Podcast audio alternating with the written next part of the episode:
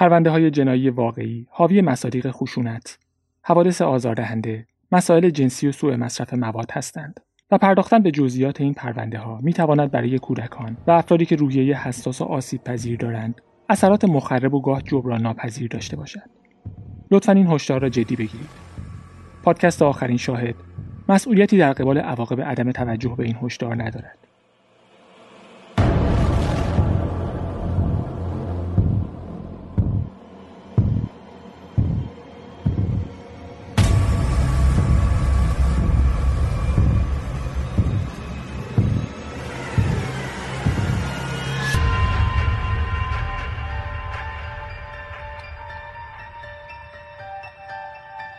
سلام. به پادکست آخرین شاهد روایتی داستانی از پرونده های جنایی واقعی خوش اومدید. من سارا. و منم رامتین از شنونده های این پادکست هستیم. و شما رو به شنیدن دومین قسمت از پرونده بی پاسخ دعوت می‌کنیم.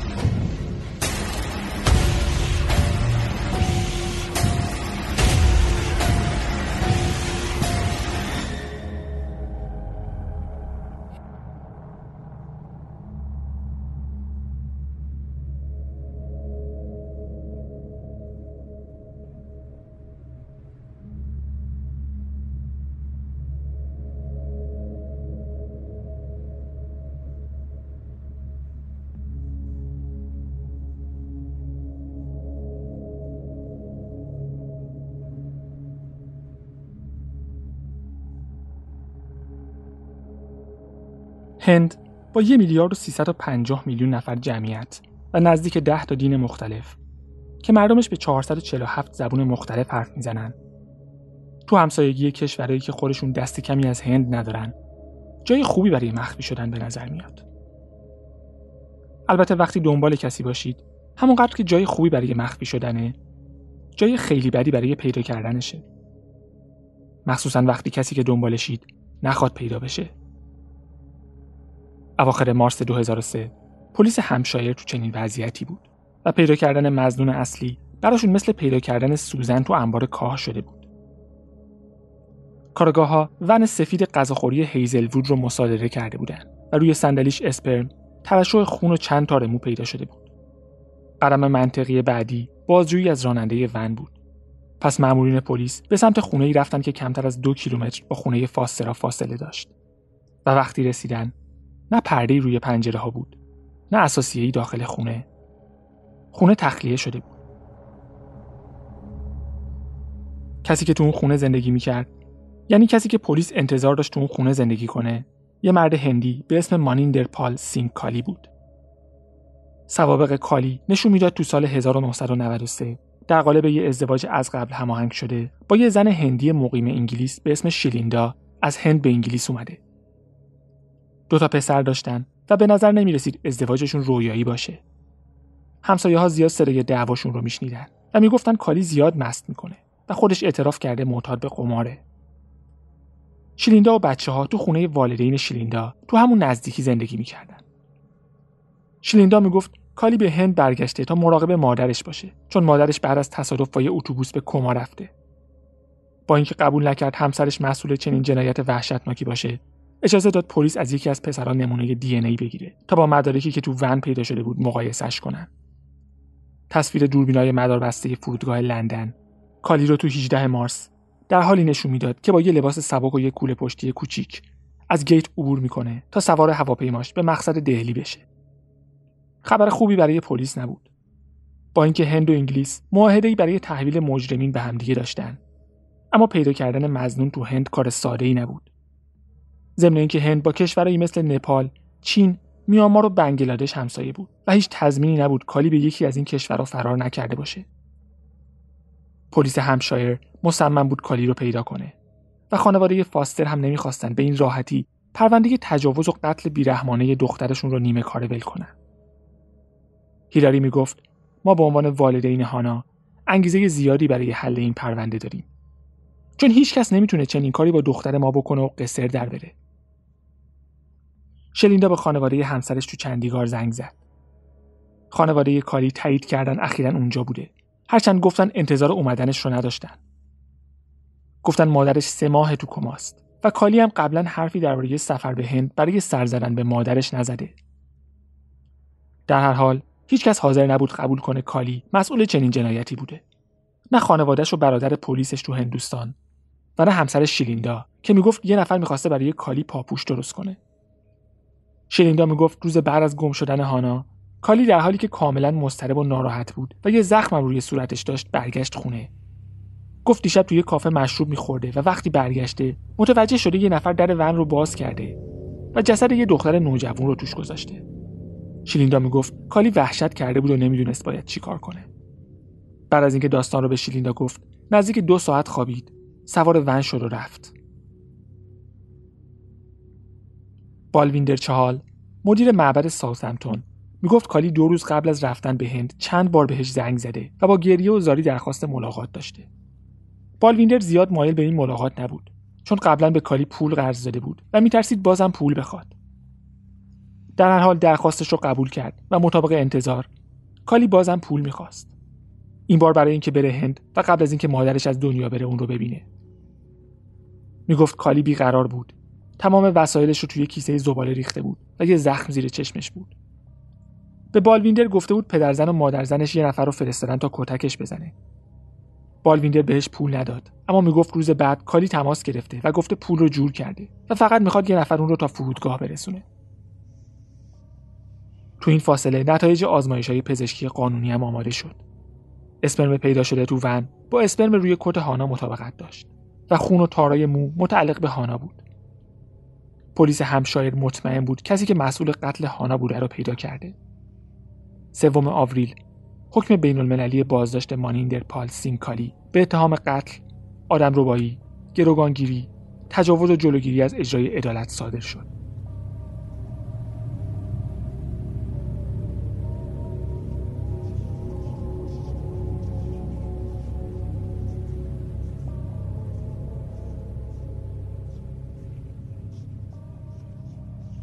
مراسم خاکسپاری هانا برای 11 آوریل برنامه ریزی شده بود. صبح همون روز خانواده فاستر بیانیه منتشر کرد که نوشته بود امروز خانواده ها و دوستان ما کنار هم جمع میشن تا از هانا تشکر کنن. هیچ چیزی نمی‌تونه دختر زیبای ما رو به ما برگردونه و امروز برای هیچ کدوم از ما ساده نیست. اما از همدیگه و از حمایت مردمی که امروز برای خاکسپاری هانا میان قدرت می‌گیریم. صندلی های کلیسای هایفیلد برای صدها نفر از دوستان، بستگان هم کلاسی و معلم های هانا و کارآگاه هایی که تمام وقت روی پرونده کار می‌کردن رزرو شد.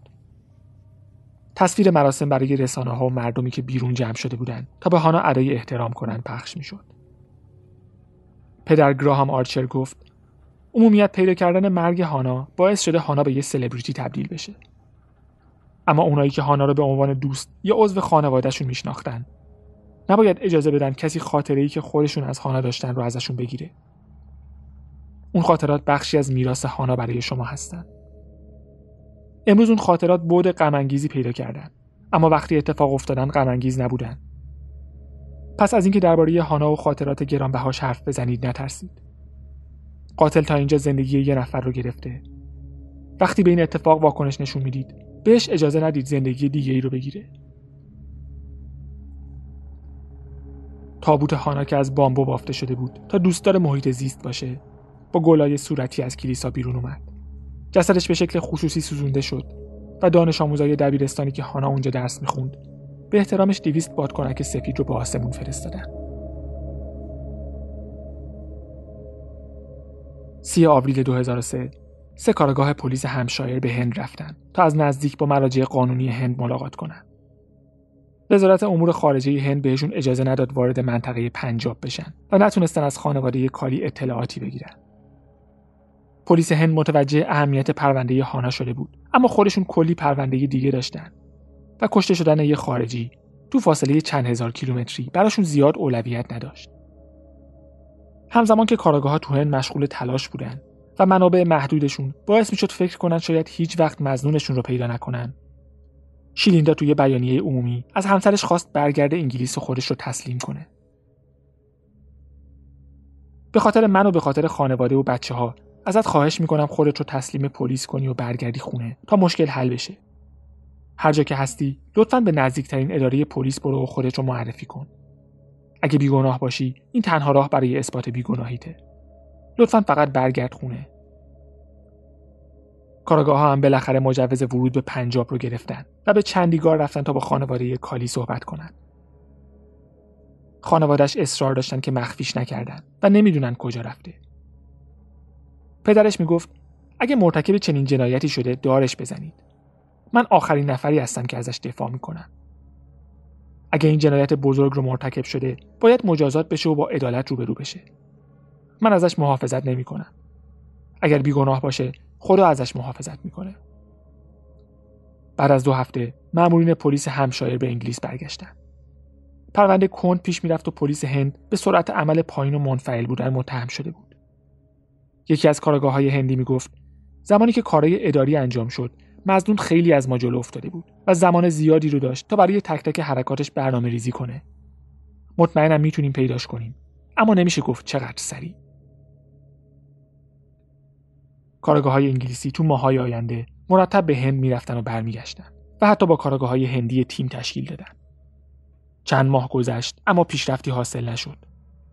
اوایل سال 2004 پلیس همشایر 70 هزار پوند جایزه برای هر اطلاعاتی گذاشت که منجر به دستگیری کالی بشه. فوریه 2004 وزیر کشور انگلیس به پنجاب رفت تا تو آکادمی پلیس برای مردم صحبت کنه. از مردم خواست به پلیس کمک کنن کالی دستگیر بشه. نه فقط به خاطر اجرای عدالت، بلکه برای دادستانی وحشتناکترین جنایت. گفت قتل تأسفبار هانا فاستر جوون نشون میده چرا مهم تلاشای قویتر و متحدتری داشته باشیم. فقط با همکاری نزدیک و مستمر می‌تونیم کسی رو دستگیر کنیم که فکر کرده می‌تونه با رد شدن از مرزهای بین المللی از عدالت فرار کنه. یک سال از شروع تحقیقات میگذشت و کالی آزادانه میچرخید بدون اینکه کسی ازش خبری داشته باشه. اگه هانا زنده بود اون موقع تولد 18 سالگیش رو جشن گرفته بود و امتحانات دانشگاه رو هم گذرونده بود. دوازده مارس دو روز قبل از اولین سالگرد مرگش هیلاری و ترور بیانیه دادن. بدترین دوران زندگی ما همچنان ادامه داره. ما به شدت دلتنگ هانا هستیم. عذاب اتفاقی که برامون افتاده با دونستن اینکه قاتل هانا هنوز آزاده چند برابر شده. همچنان خوشبینیم که تلاش مشترک پلیس همشایر و پنجاب برای دستگیری قاتل موفقیت آمیز باشه.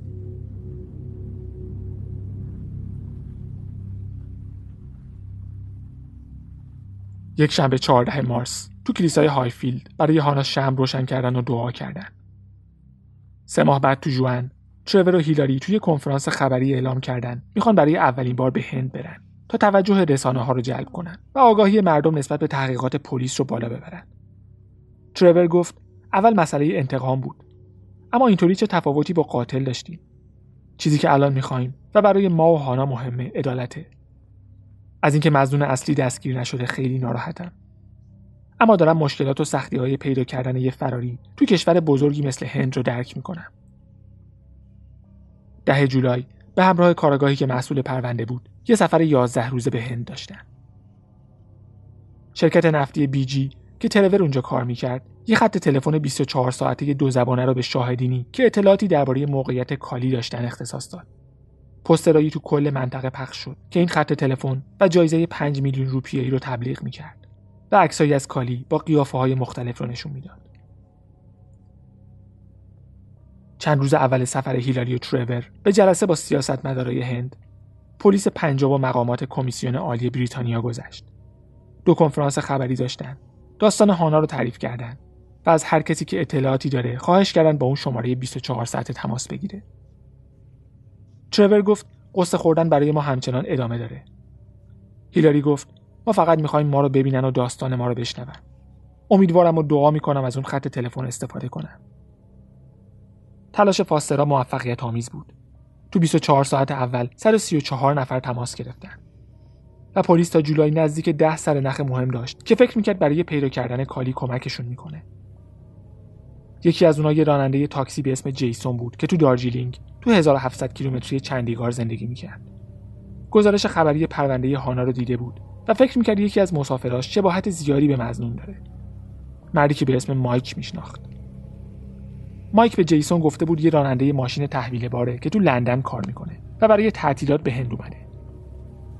بلا استثنا هر روز روزنامه صبح رو به محض اومدن می‌خرید.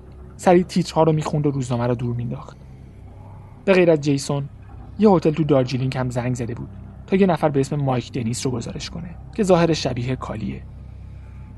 یه آرایشگر تو دارجیلینگ هم کالی رو میشناخت و یه افسر پلیس می‌گفت کالی شبیه یکی از دوستای جدید همسرشه.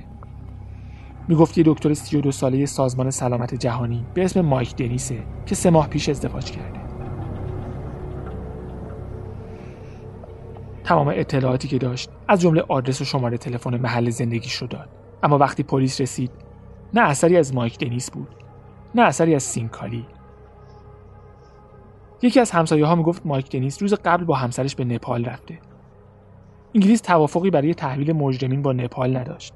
و اگه کالی تونسته بود از مرز نپال رد بشه احتمالا برای همیشه از چنگشون در رفته بود. بلافاصله به پلیس مرزی خبر دادن. مراقب مردی با مشخصات کالی باشه که احتمالا یه زن همراهشه. فردای اون روز به هیلاری و ترور خبر رسید. مزنون اصلی پرونده قتل دخترشون دستگیر شده.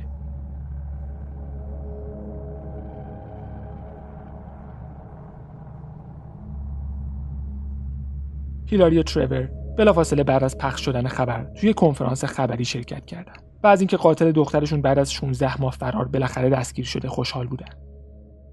ترور گفت حتی فکرش رو هم نمی کردیم که تو همین سفر کوتاه به هند شاهد دستگیر شدنش باشیم. ما مدیون مردم هند هستیم. نه تنها جلو اومدن و به پلیس کمک کردن بلکه تو همین زمان کوتاهی که تو هند بودیم ما رو تو قلبشون جا دادن. داستان اصلی فرار کالی خیلی زود پخش شد. بعد از فرار از انگلیس تو 18 مارس 2003 مدتی تو چندیگار مونده بود و وقتی فهمیده بود پلیس دنبالشه از اونجا هم فرار کرد. به سمت جنوب رفت و با سه اسم جعلی مایک دنیس مایک دیویس و دنیس تریسی زندگی کرد. بعد از هفت ماه زندگی مخفیانه به دارجیلینگ رفت و مدعی شد دکتر سازمان ملله. یه شغل توی کمپ صلیب سرخ پیدا کرد و به بچه ها واکسن می‌زد. همونجا با بهاراتی دختر مدیر کمپ دوست شد و با هم قرار میذاشتن. کالی که همه اون رو به اسم مایک دنیس میشناختن. هیچ صحبتی درباره زن و بچه هاش تو انگلیس نکرد و بعد از سه ماه با بهاراتی ازدواج کرد. عروسیشون توی هتل برگزار شد. کالی آروم و خوشحال میرقصید و مهمونا دورش رو گرفته بودن. سه هفته بعد یه تماس ناشناس دریافت کرد و حسابی به هم ریخت. به همسر جدیدش گفت ساکش رو ببنده اما نگفت چرا. وقتی اخبار سفر هیلاری و ترور به هند پخش شد کالی و بهاراتی به روستایی تو فاصله نیم ساعته با مرز نپال رفتن و همونجا دستگیر شدن. برای بهاراتی شوک بزرگی بود. نمی‌دونست با یه مجرم بین المللی ازدواج کرده که به خاطر قتل تحت تعقیبه. بعد از دستگیری کالی به خبرنگارا گفت من خیلی عاشقش بودم. چیزی که پلیس دربارش میگه رو شنیدم اما هنوز نمی‌تونم باور کنم واقعیت داشته باشه. من باید چیکار کنم؟ ازدواج کردم ولی دیگه همسری ندارم. تو جامعه ما دیگه هیچ کس حاضر نیست با من ازدواج کنه. پلیس فکر می‌کرد برادرای کالی تو مدت زمان فرارش با اون در ارتباط بودن و بهش پول و پاسپورت جدید دادن تا زندگی تازه‌ای رو شروع کنه. فکر می‌کردن یکی از برادراش که پلیس بوده اطلاعات مربوط به تحقیقات پلیس رو در اختیارش گذاشته تا همیشه یه قدم از پلیس جلو باشه و بتونه فرار کنه. یک ماه بعد از دستگیری کالی توی برنامه تلویزیونی هندی شرکت کرد و گفت می‌خواد با گفتن حقیقت درباره اتفاقی که برای هانا افتاده خودش رو راحت کنه. آروم بود و اعترافاتش کامل بود. هیچ از جزئیات 14 مارس 2003 را از قلم ننداخت. از یه برنامه مشروب خوری سنگین توی کافه شروع می‌شد. وقتی از کافه بیرون می اومد، هانا رو می‌دید که تنها از خیابون رد میشه. هانا زیبا بود. کالی سوار ماشین می‌شد دور می‌زد و هانا رو از پشت می‌گرفت. تهدیدش می‌کرد که ساکت باشه. به زور سوارش می‌کرد و به یه منطقه خلوت و دور افتاده می‌برد و بهش تجاوز می‌کرد. هانا تهدید می‌کرد همه چیز رو به والدینش و پلیس میگه و کالی می‌گفت این حرف هانا تحریکش کرد خفش کنه. کالی گفت چیزی درباره این اتفاق به همسرش نگفته و فقط گفته تو کافه دعواش شده. این با اظهارات قبلی شیلیندا تناقض داشت که می‌گفت کالی جسد یه نوجوان رو تو ون پیدا کرده. کالی گفت به هند فرار کرده چون به کمک برادرش نیاز داشته و می‌خواسته زندگیش رو از نو بسازه. گفت می‌خوام بار رو از روی شونم بردارم چون یه روز باید با خدا روبرو بشم. می‌خوام قلبم رو باز کنم و حالا احساس سبکی دارم. وقتی ازش پرسیدن چیزی هست که بخواد به خانواده هانا بگه ساکت موند. بهاراتی که تا اون موقع اصرار داشت همسرش بیگناهه و دعا می‌کرد از اتهام اشتباهی که بهش وارد شده تبرئه بشه. بعد از دیدن اعترافات تلویزیونی به روزنامه های هند گفت احساس می‌کنه بهش خیانت شده. گفت باید با این واقعیت روبرو بشم که با یه جنایتکار زندگی کردم. خوشحالم تو زندگی کوتاهمون به من آسیبی نرسونده. چرا خدا کاری کرد که من با یه جنایتکار زندگی کنم؟ کالی چند روز بعد اعترافاتش رو پس گرفت و مدعی شد پلیس پنجاب تحت فشار ازش اعتراف گرفته این باعث می شد رسانه های انگلیسی نتونن چیزی درباره اعترافاتش منتشر کنن و کار پس گرفتن کالی از دولت هند هم سختتر می شد. تلاش برای انتقال کالی از هند به انگلیس تو اکتبر 2004 شروع شد. اما کالی از هیچ تلاشی برای کند کردن روند کار دریغ نمی‌کرد. پلیس همشایر رو به نجات پرستی متهم کرد و گفت به خاطر پیش داوری موجود نسبت به آسیایی‌ها نمی‌تونه یه محاکمه منصفانه تو انگلیس داشته باشه. مدعی شد حالش خوب نیست و تو جلسات دادگاه حاضر نمی‌شد. برادرش مثل قبل ازش دفاع می‌کرد و می‌گفت به خاطر نژادش براش پاپوش درست کردن. شیلیندا به هند رفت تا تو جلسه استماع به نفع کالی شهادت بده. گفت اظهاراتش درباره اینکه همسرش بعد از دزدیده شدن هانا با استراب و یه زخم روی صورتش برگشته خونه و اینکه جسد یه دختر جوون تو ون بوده همش کذبه و داستانیه که پلیس همشایر از خودش ساخته. گفت تا قبل از فشارهای بین المللی مقامات انگلیسی اون رو گروگان گرفته بودن و اجازه نمی‌دادن به هند سفر کنه. بهاراتی هم دوباره تغییر موضع داد و تو دفاع از کالی حرف زد. تو سال 2005 تو مصاحبه با روزنامه تایمز آف ایندیا گفت امیدواره همسرش تبرئه بشه و برگرده تا با هم زندگی کنن. فرایند انتقال کالی چند سال ادامه داشت و هیلاری و ترور چند سفر به هند داشتن تا پرونده فراموش نشه. فوریه 2007 در آستانه چهارمین سالگرد مرگ هانا. هیلاری به یکی از روزنامه های انگلیس گفت همه چیز هنوز روی مرگ هانا متمرکزه. هر چیزی که می‌خونیم و میشنویم درباره شبیه که از دنیا رفت. می‌خوایم روی خاطرات خوبمون تمرکز کنیم. اما تا وقتی این ماجرا تموم نشه نمی‌تونیم.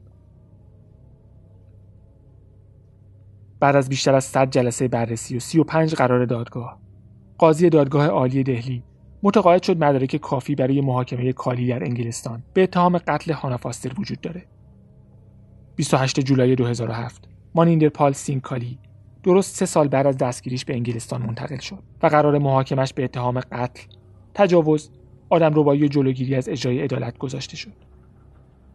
محاکمه 13 اکتبر 2008 تو دادگاه وینچستر شروع شد. کالی که 41 سالش شده بود تو تمام اتهامات اعلام بیگناهی کرد و گفت اعترافات تلویزیونیش به زور بوده و قابل استفاده تو دادگاه نیست. مدارک اصلی دادستانی، دی ای کالی، تصاویر دوربینای مدار بسته، سیگنالای موبایل هانا و تماسش با 999 بود. یه نسخه بهتر از تماس هانا با مرکز تماسهای اضطراری برای هیئت منصفه پخش شد و هیلاری و ترور گفتن ترس تو صدای دخترشون محسوسه. وکلای کالی تقصیر رو گردن جیمز دنیس کارفرمای کالی انداختن که تو روزای اول تحقیقات به پلیس سر نخ داده بود. جیمز دنیس 16 هزار پوند به کالی قرض داده بود تا زندگیش رو سر سامون بده. اما کالی حاضر نبود پول رو پس بده. به جیمز گفته بود اگه قید پولش رو نزنه شایعه می‌کنه که با زنش رابطه داشته. کالی می‌گفت جیمز و برادرش برای انتقام گرفتن ازش نقشه کشیدن و پاپوش درست کردن. اون رو دزدیدن، چشماش رو بستن و مجبورش کردن به هانا تجاوز کنه. و اسپرمش هم به همین خاطر روی صندلی ون و لباس هانا بوده. جیمز دنیس حرفای کالی رو انکار کرد. همسر شهادت داد اصلا کالی رو نمی‌شناسه چه برسه اینکه بخواد باهاش رابطه عاشقانه داشته باشه. دادستان کالی رو به دروغگویی متهم کرد و گفت پنج سال و نیم وقت داشته تا این چرندیات رو به هم ببافه. گفت دقیقا به هیئت منصفه گفتی با هانا چی کار کردی؟ فقط جای خودت اون رو عوض کردی. 25 نوامبر 2008 بعد از 6 هفته دادگاه و 5 ساعت مشورت. هیئت منصفه به جمعبندی رسید و کالی رو در اتهام قتل هانا گناهکار تشخیص داد. وقتی نتیجه رو میخوندن کالی احساساتی نشون نداد فقط سر تکون داد. قبل از اعلام حکم متنی که هیلاری نوشته بود تو دادگاه خونده شد و چند نفر از اعضای هیئت منصفه رو به گریه انداخت. از عذابی گفت که خانوادهش کشیدن. نه فقط به خاطر اینکه هانا رو به بیرحمانه ترین شکل ممکن از دست دادن بلکه به خاطر فرار کالی از دست پلیس به تعویق انداختن محاکمه و ادعای اینکه حقوقش نقض شده با اینکه ساده ترین حقوق دخترشون برای زندگی رو پایمال کرده بود. هیلاری گفت اگه به خاطر سارا نبود ارادش برای زندگی کردن رو از دست می‌داد. وقتی مادری بچه‌ای به دنیا میاره یه نیاز آنی و غریزی برای مراقبت از بچهش در اون شکل می‌گیره. من حاضرم هر کاری بکنم تا جای من با هانا عوض بشه تا وحشت و عذابی که اون شب کشید رو ازش بگیرم. تا آخر عمرم با این احساس گناه زندگی می‌کنم که وقتی بیشتر از همیشه به من نیاز داشت کنارش نبودم. تو ترس و تنهایی با یه مرد غریبه و پلید. احساس می‌کنم کالی قلب من رو در آورده و اون رو لگت کرده. هانا مهربون و عاشق صلح بود و حتی داد زدن هم شکش می‌کرد. مطمئنم اون شب مثل بردهی که به سمت کشتارگاه میره. از ترس خشکش زده بود و نمی‌تونست فرار کنه یا مقابله کنه. ما تمام لحظاتی که با هانا داشتیم رو گرامی میداریم. خاطرات خوب زیادی ازش داریم. می‌تونم ببینمش که با سارا کنار ساحل راه میره. میسته و تمرینای بالش رو انجام میده. آروم و سبک اینقدر که رد پای روی ماسه ها نمیمونه. دلم برای لحظات ساکتش تنگ میشه. که تو حیات میشست و خورش رو دوره یه کتاب مچاله می‌کرد. یا پدرش رو بغل می‌کرد تا گرم بشه. دلم برای حرفای صمیمیمون تنگ میشه. حسی که داریم قابل تحمل نیست. قلب ما شکسته و تا ابد شکسته میمونه. هیچ وقت فراموشت نمی کنیم و تا ابد عاشقت هستیم. دختر کوچولوی عزیزم امیدوارم الان تو آرامش باشی.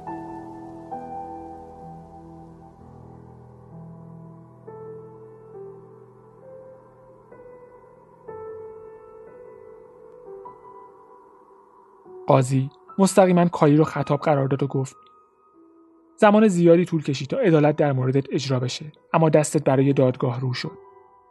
هیئت منصفه دروغات رو دید. یه مرد سنگدل و رقت انگیز رو جلوی خودش دید که یه دختر 17 ساله با کلی امید و آرزو رو دزدیدی.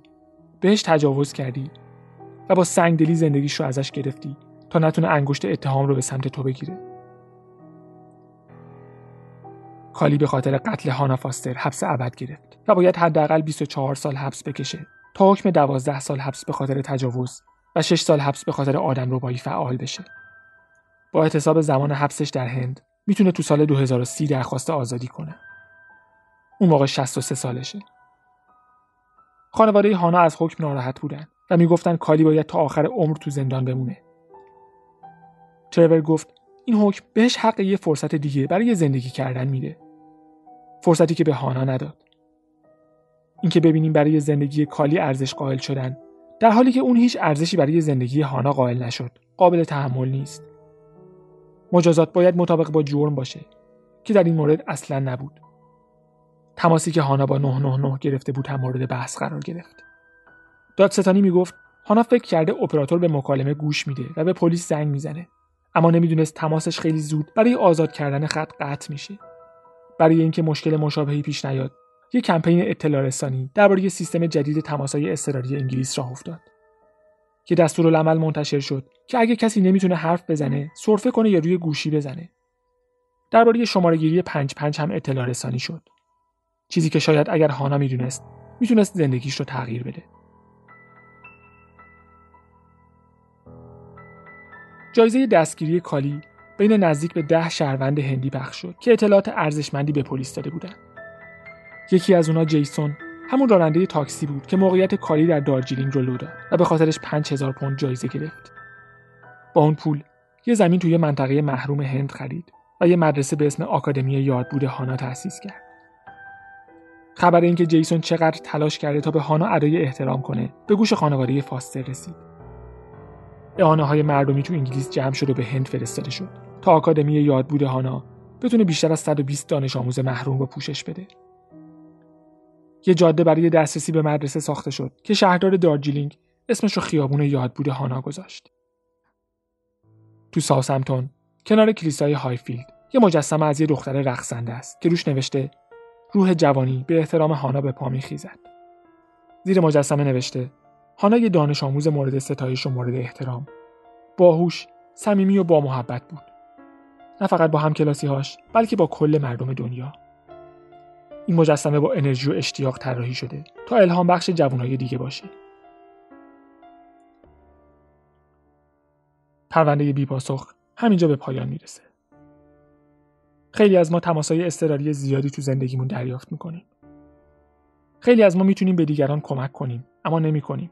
چون فکر می‌کنیم باید وقتمون رو برای کارهای مهمتری آزاد کنیم. هیچ چیز مهمتر از این لحظه نیست. مهمتر از آدمایی که در کنارشون زندگی می‌کنیم آدمایی که به کمک ما نیاز دارن. امیدوارم بعد از شنیدن این پرونده تماسهای اضطراریتون رو بی پاسخ نذارید. تا هفته بعد و پرونده بعد مراقب خودتون باشید و به امید دیدار.